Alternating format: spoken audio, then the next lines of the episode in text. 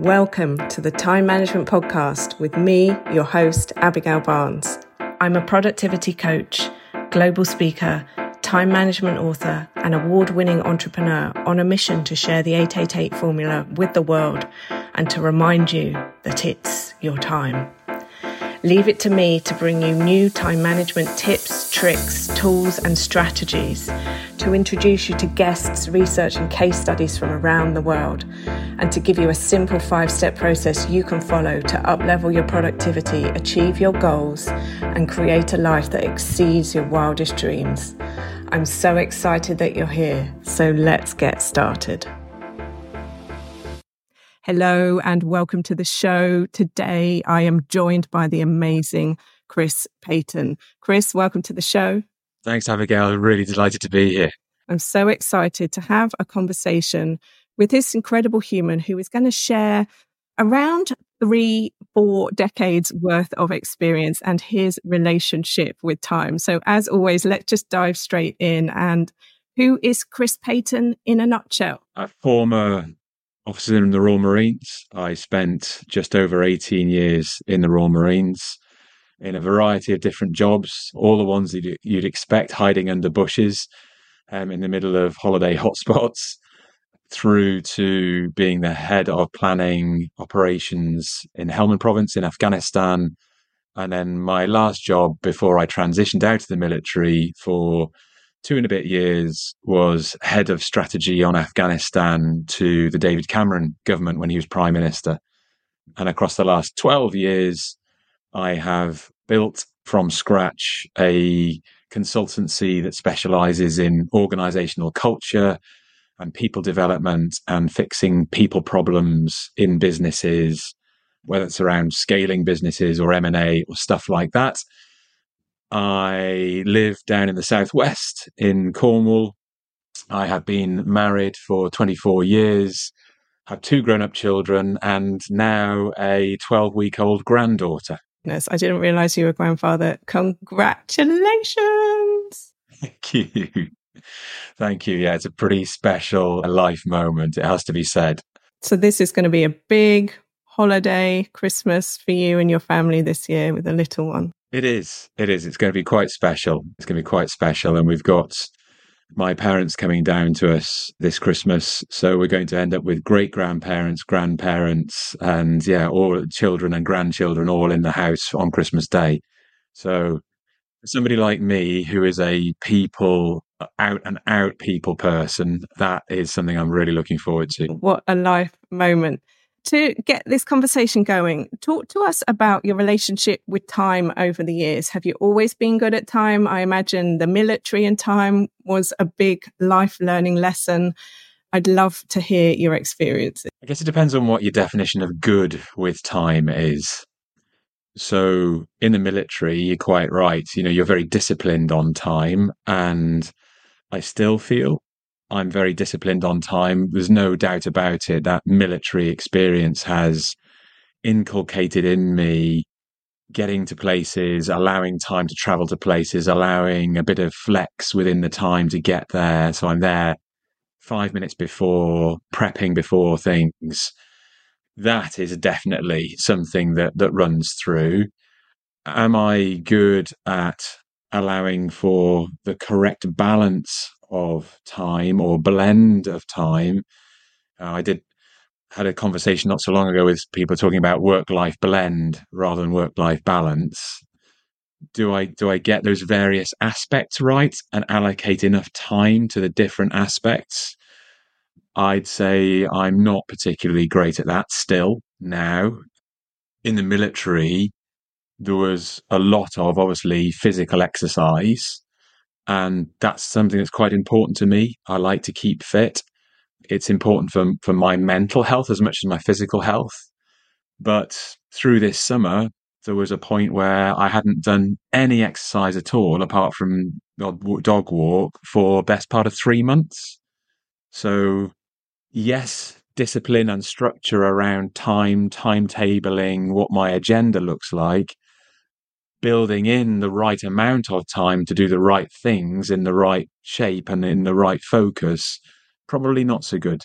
And so before you entered the military, were you good with time or do you feel like that's where you earned your stripes metaphorically and time wise? I was pretty good with time uh, because when we were brought up, we were brought up to to be on time, to be good with time.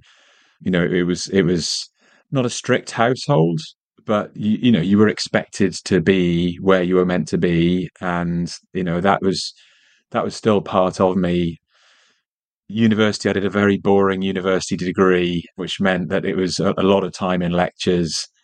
And so, you know, you didn't have the opportunity just to kick back and chill out. It was a fairly busy degree. So I kind of went from an, an upbringing of being on time and being quite disciplined, and you had jobs to do and then work to do. You know, at age 16, I was jumping on a a milk delivery van with somebody else who and and being driven around and helping with that before I went to school. So I had to be up early in the morning, and so yeah, I've I've kind of always been good at that bit. My, my daughter, my daughter says, you know, if I was coming to arrange to pick her up from somewhere, you know, I was never early and never late. It was always bang on time somehow. She said you could always rely that the car would pull up bang on time. And I bet sometimes it was, yeah, if you could just wait round the corner for five minutes and be five minutes late, then you know that would that would be that would be good. Thanks, Dad. there may have been a few of those as we were g- going through those those yeah those teenage into adult years before they start driving themselves around, which becomes wonderful. For the benefit of the listeners, I've known Chris for a huge number of years. We met at a networking event back in the day. And I'm sure I bored Chris with the stories about being in the Air Cadets in my teenage years, but it's not something that I've talked about on the podcast. So, just for the reference of people, I was in the Air Cadets from the age of 13 until 18 because I wanted to be a pilot. I'd watched Top Gun. It was about that time, and I thought that was a good idea.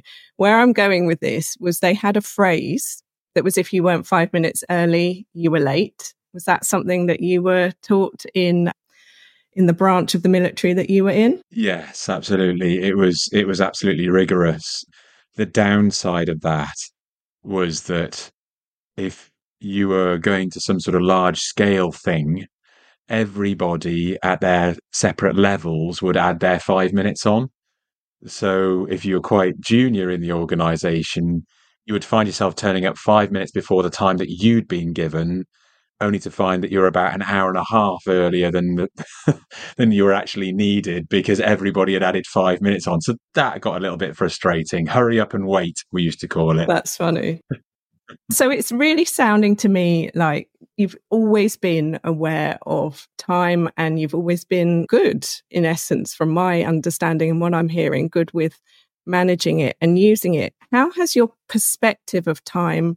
changed over the years. We talk about time and how we manage it, do you see that time is something you can manage or is time something that you allocate? And if so, how are you allocating it these days? And perhaps what's changed your perspective of it over the years? Up to the point at which I left the military, I wouldn't say that you're really able to manage time because you you know you've got a series of things you have to do and where you have to be and effectively you know it's being you, you're setting your own timelines to a degree as you get more grown up in the military and you get to to you know more senior leadership positions or more senior positions regardless you can start to set your own time to a degree but not always. I then had a real shift when i left the military and set up the business. The the big joke in the house was that I'd left the Royal Marines to spend more time with the family, but I was actually spending considerably less time with the family. And that was because I'd chosen a particular path. You know, I didn't choose like several of my peers to go off into another organization, whether it be some sort of startup or scale up or whatever else it is. I, I you know, I kind of fell and stumbled into through a series of unfortunate events into building my own thing from scratch by myself. Now, anybody that's been through that or explored that, you know, with your, your own setup, Abigail, you'll know, you know, it's, it's quite punishing. Somebody said to me the other day, when, you know, 12, 12 years into, into your business, you know, are you still enjoying it?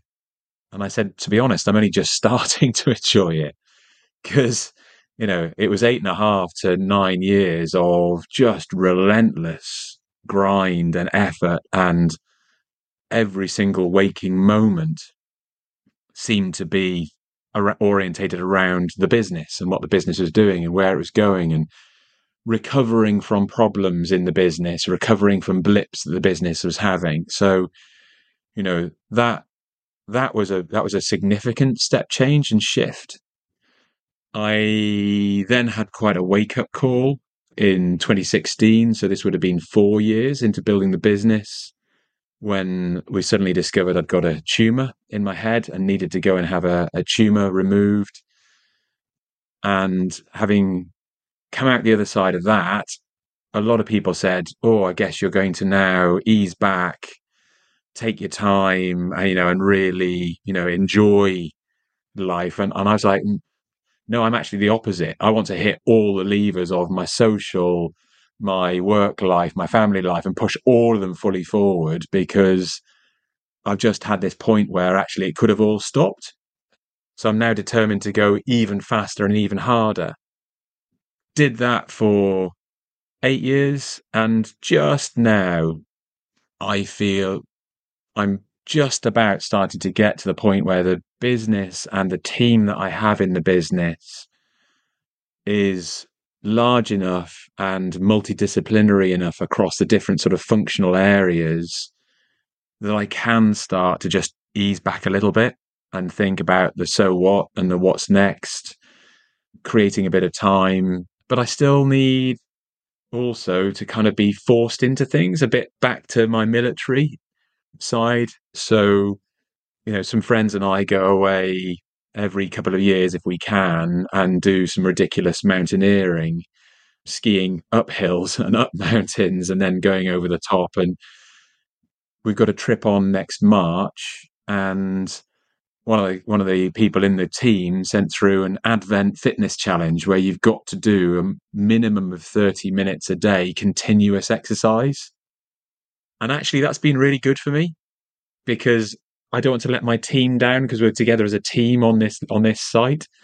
So that's forced me to do much more than I even would do now thinking about it. So I've gone through, I guess, a series of different parts on that curve and that graph as I've gone over time from the military through the early stages of the business, through the medical side of things, and on now to a mature business that's doing well. And I can actually start to have a different, slightly different emphasis and a different relationship with time. Thank you for sharing all of this. There's so many incredible tangents that we can take this conversation off on now. And I just want to touch on the first bit because we met at a networking event. So obviously, we were in the early stages of our businesses, fresh eyed and full of enthusiasm, not knowing what we didn't know.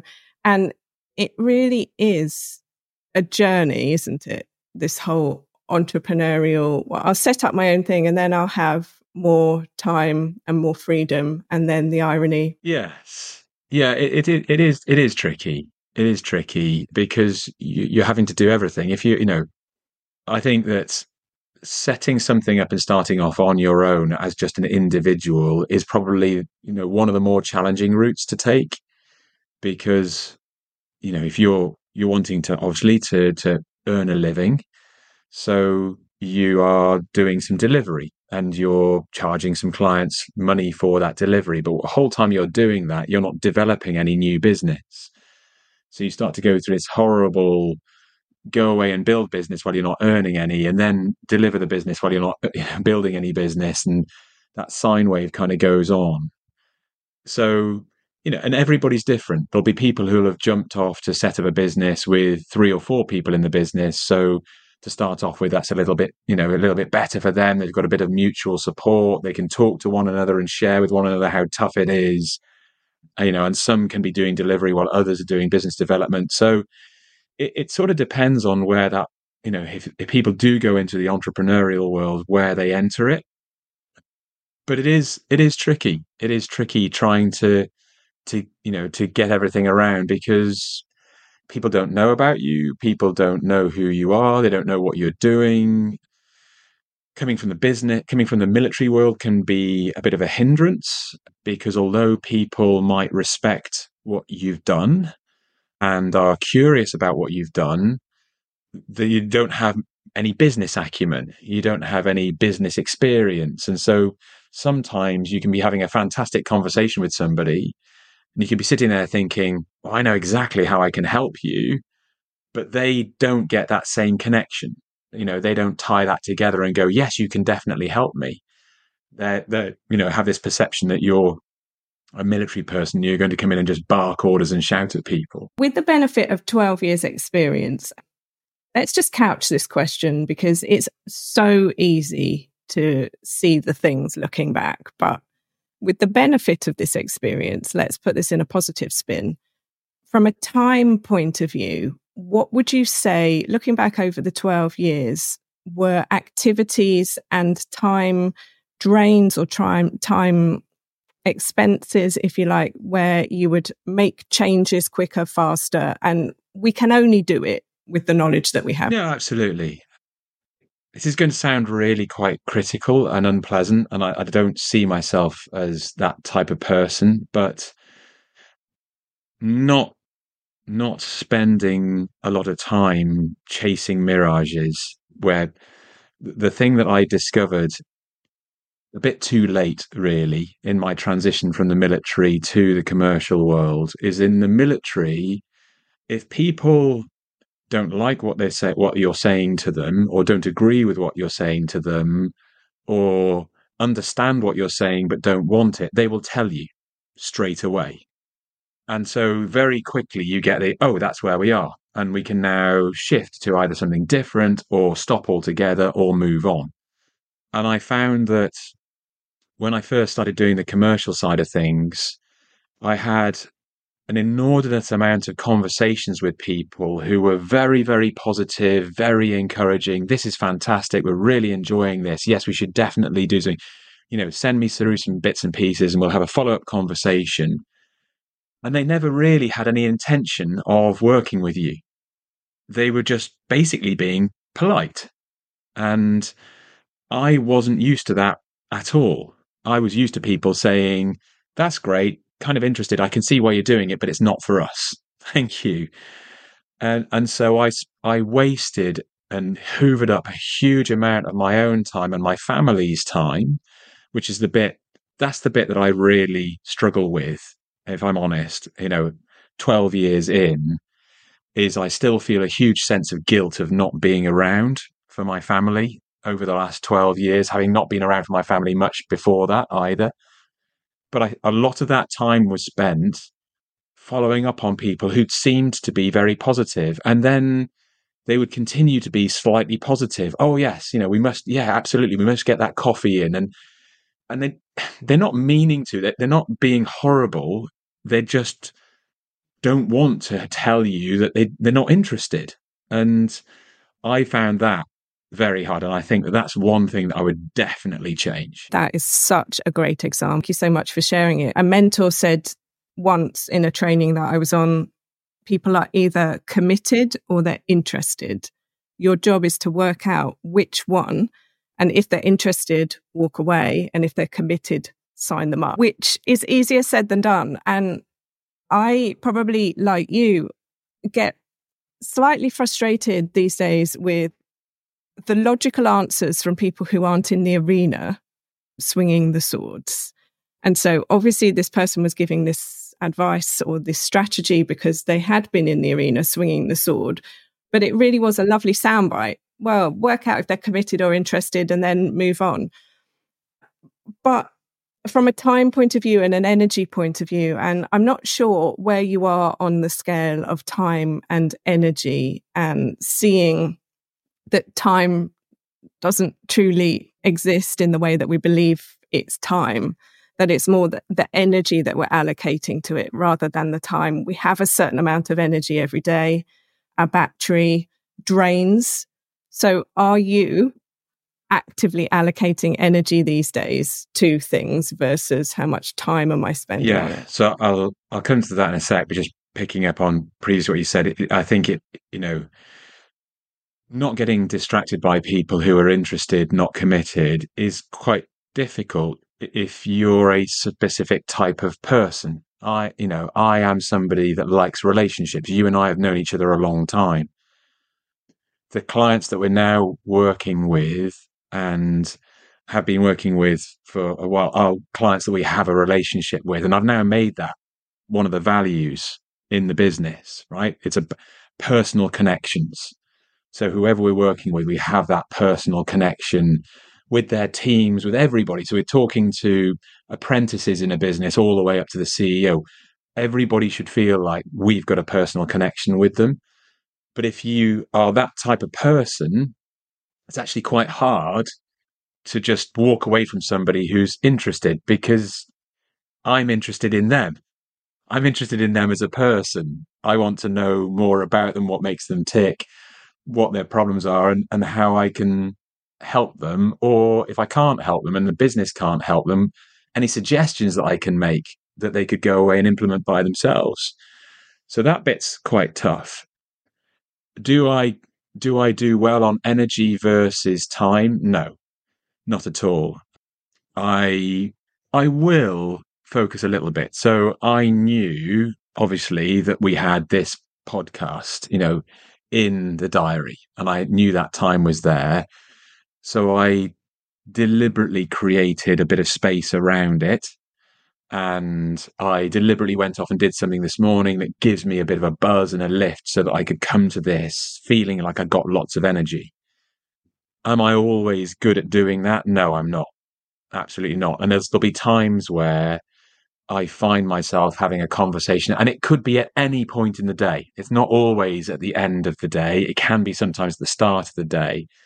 And I know I had a session with the team, with my team, and it was a virtual, it was a virtual chat. We were all connecting up about some issue within the business not so long ago. And I was just super tired. And to your point, the battery was flat.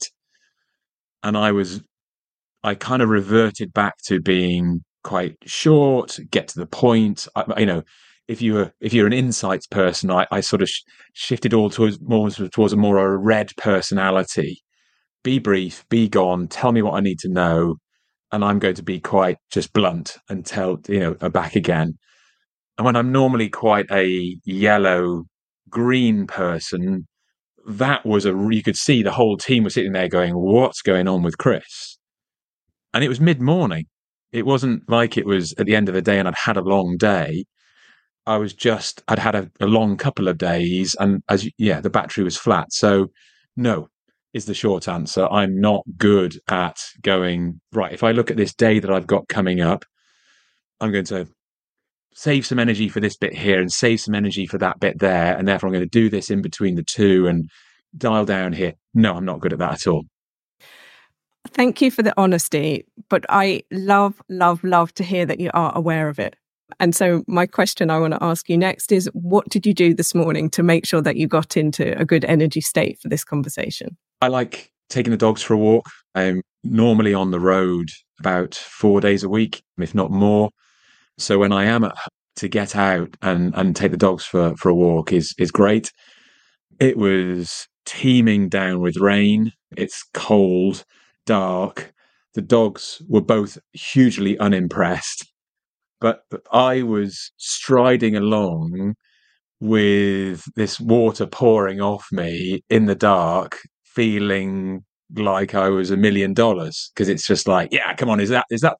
It's almost like that, you know, that um, the you know the, in the Tom Hanks film where he's you know on the boat and in the ocean and you know the storm's raging and you know the, the, his friend is shouting is that all you've got? You know being out in bad weather for me is something that i actually perversely enjoy. So that gave me a real buzz and i came in had a shower had some breakfast sat down had some time to look through some of the stuff that i've got coming up today. So I, I gave myself an hour first of all, just to look through, make sure that I was happy with what's going on through the rest of the day and deal with any time sensitive bits.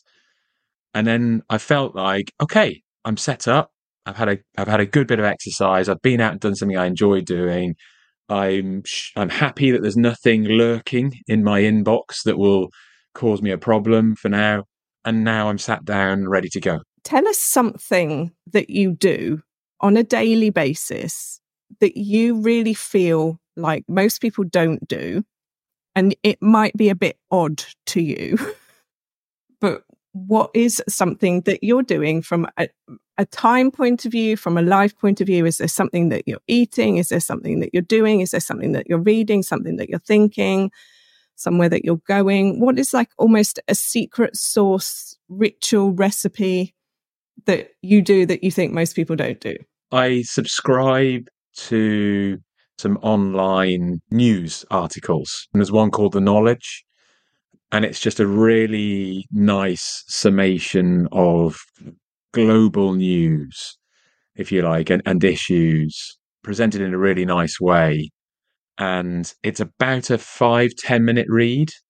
And it's it's like my little secret pleasure that at some point in the day I will switch off entirely from everything that's going on just to read the knowledge and it's that five, ten minutes of complete and utter switch off and focus on something else and something that's not family, it's not the house, it's not the work, it's not the business, it's not me and my fitness or anything. It's just, oh, I'm really enjoying this moment, if you like, of pause. So that's that's definitely one for one for me. The obvious ones we've already mentioned. You know, I, I do enjoy being able to get away and do some exercise. And if I get the chance, my favorite type of exercise is to go for a swim. And not just because I like swimming, but because it's sensory deprivation. So I have my head down and I am swimming along with my goggles on, head in the water. So I can't hear anything. And all I can see is the bottom of the pool. So again, for me, it's a way in which I can absolutely just switch off and go into. I've got a good friend, Chris Middleton, who used to talk about the power of daydreaming and just allowing yourself time in a day to daydream. And I find that I'm quite often daydreaming when I'm swimming because I'm going along. I'm, you know, I'm keeping track of what I've done because I'm setting myself a certain time or a certain distance that I want to swim.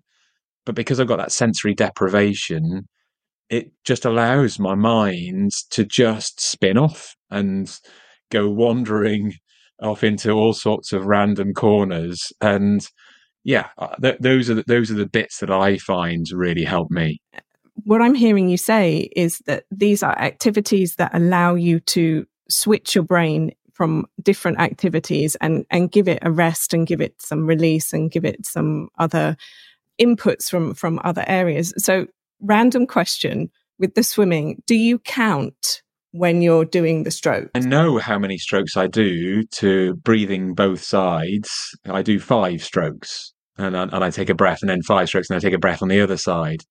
But I don't count. I used to, but now I think it's become so such a rhythm and a pattern that actually it just happens naturally. Sometimes the counting is the way that we can mindfully guide our our mind into the, the present moment. But obviously, what you're demonstrating is that you've built the muscle memory to the point where then this exercise allows you to, to use it for ideation and, and daydreaming, which is fantastic. What are you working on? What have you got coming up for 2024? How can we find out more about you, about Quirk Solutions and connecting? Well, people can just connect with me on LinkedIn. To be honest, that's the easiest way that they'll they'll find me, and more than happy to to follow up with people there.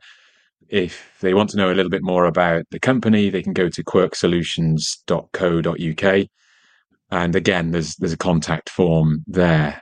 We've got we've got a lot coming up over over 2024. The business is is growing quite nicely. We've got some new people joining us, which we're very excited about, who are starting in January. We've had 10 new team members join us this year. So there's there's a, there's, there's a fair bit of work going on. The work is a nice mixture. I feel a nice blend of people development and leadership development that we're running for some clients. So we've got some packages running on two day or half day or even five day packages, depending what people want for leadership development and, and skills within businesses. We're doing a lot at the moment of culture diagnostics and particular culture diagnostics around M&A. So helping organizations do M&A a lot better because they've done the due diligence around financials and legals, but the thing that trips everybody up is the people side of things and bringing different cultures together. And we can literally produce a map of both cultures in both organizations and then show where those are aligned or misaligned and what we're going to do to, to bring that alignment together quicker. So that's good fun. Really enjoy seeing that happen and the difference that that can make to clients. Getting you know the the integration done an awful lot quicker, so that the whole thing starts to click and fizz. That's good fun.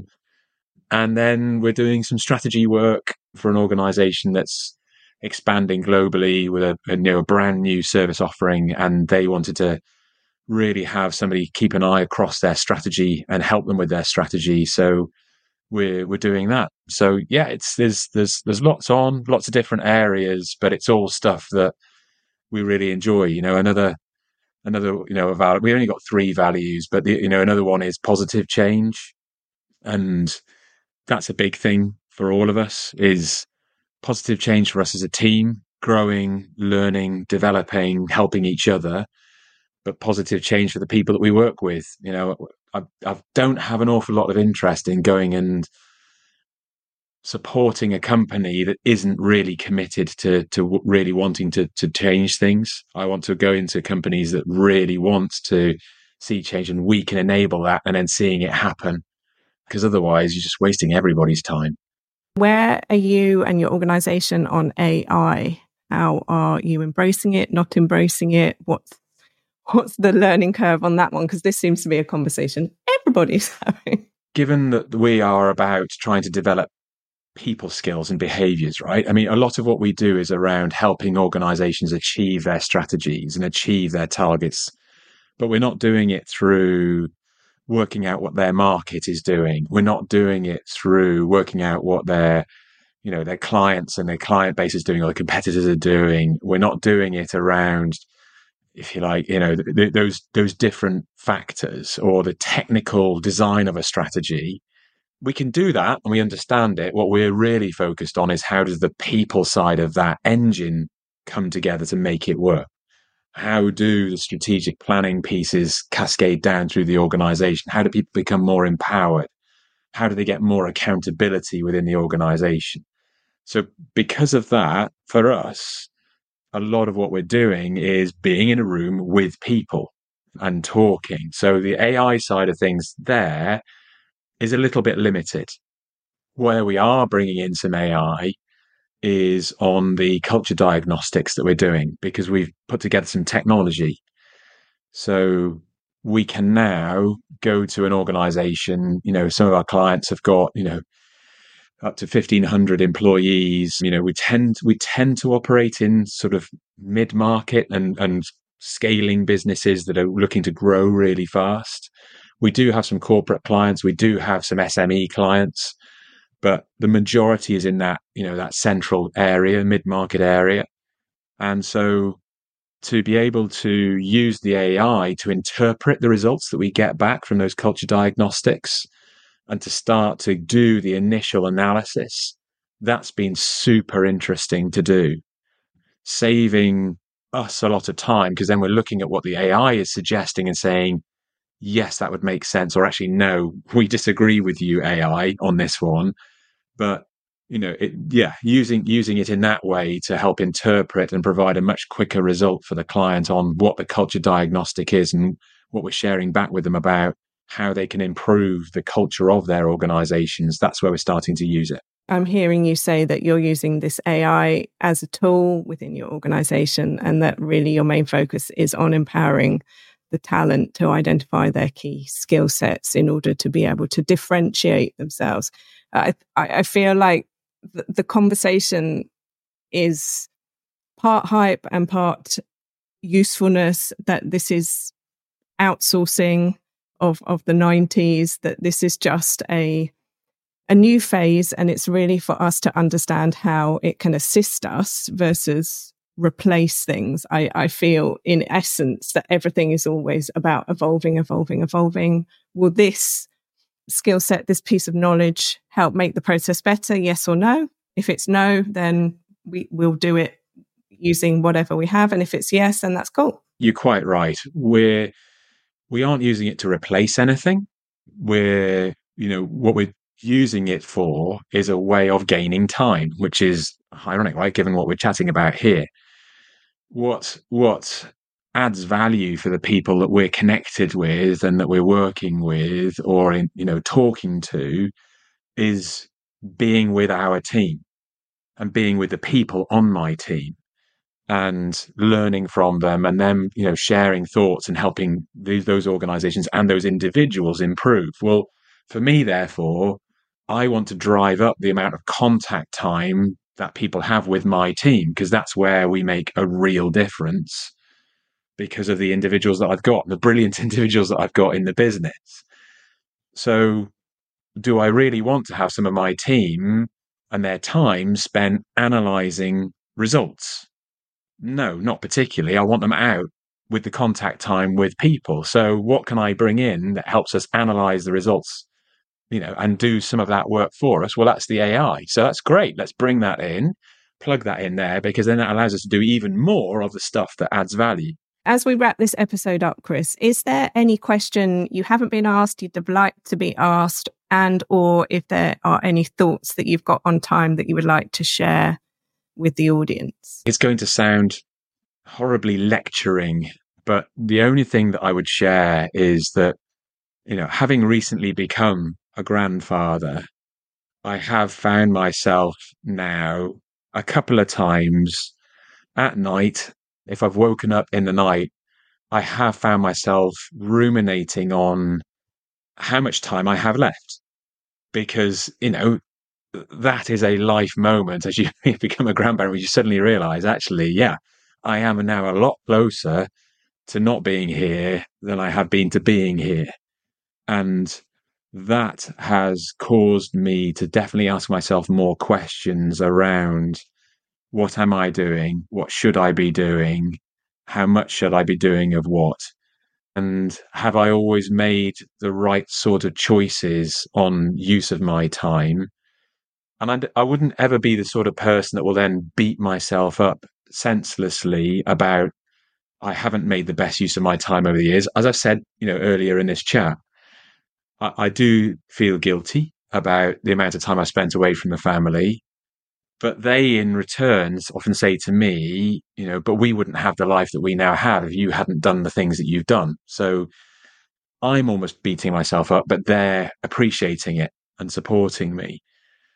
But I am now just having a little bit more of a questioning approach to what am I doing? Where am I going? How much time am I spending on this? Because I'm conscious that I am getting to the point where in my life, you know, I need to appreciate the time that I have left.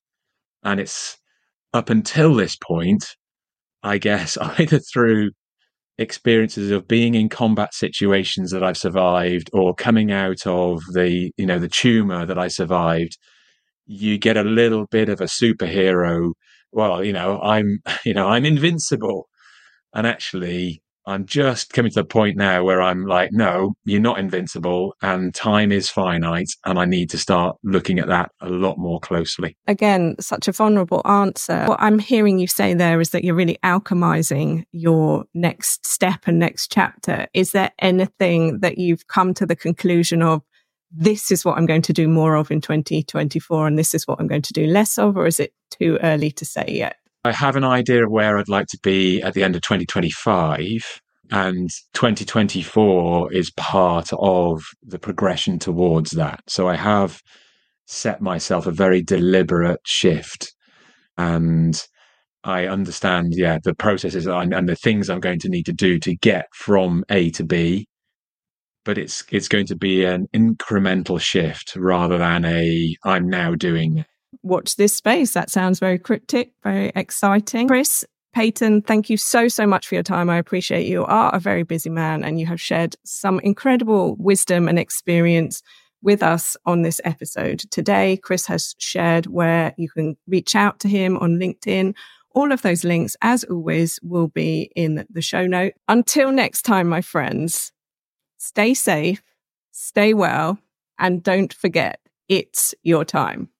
Thanks for joining us, Chris. Thank you, Abigail. It's been a real pleasure. Thank you so much for tuning into today's episode. If you loved what you heard, be sure to let me know by leaving a review so I can keep the good stuff coming. Come and say hi on Instagram at Success by Design Training or visit my website successbydesigntraining.com or connect with me on LinkedIn. Just search Abigail Barnes. Until next time, don't forget, you are amazing and it's your time.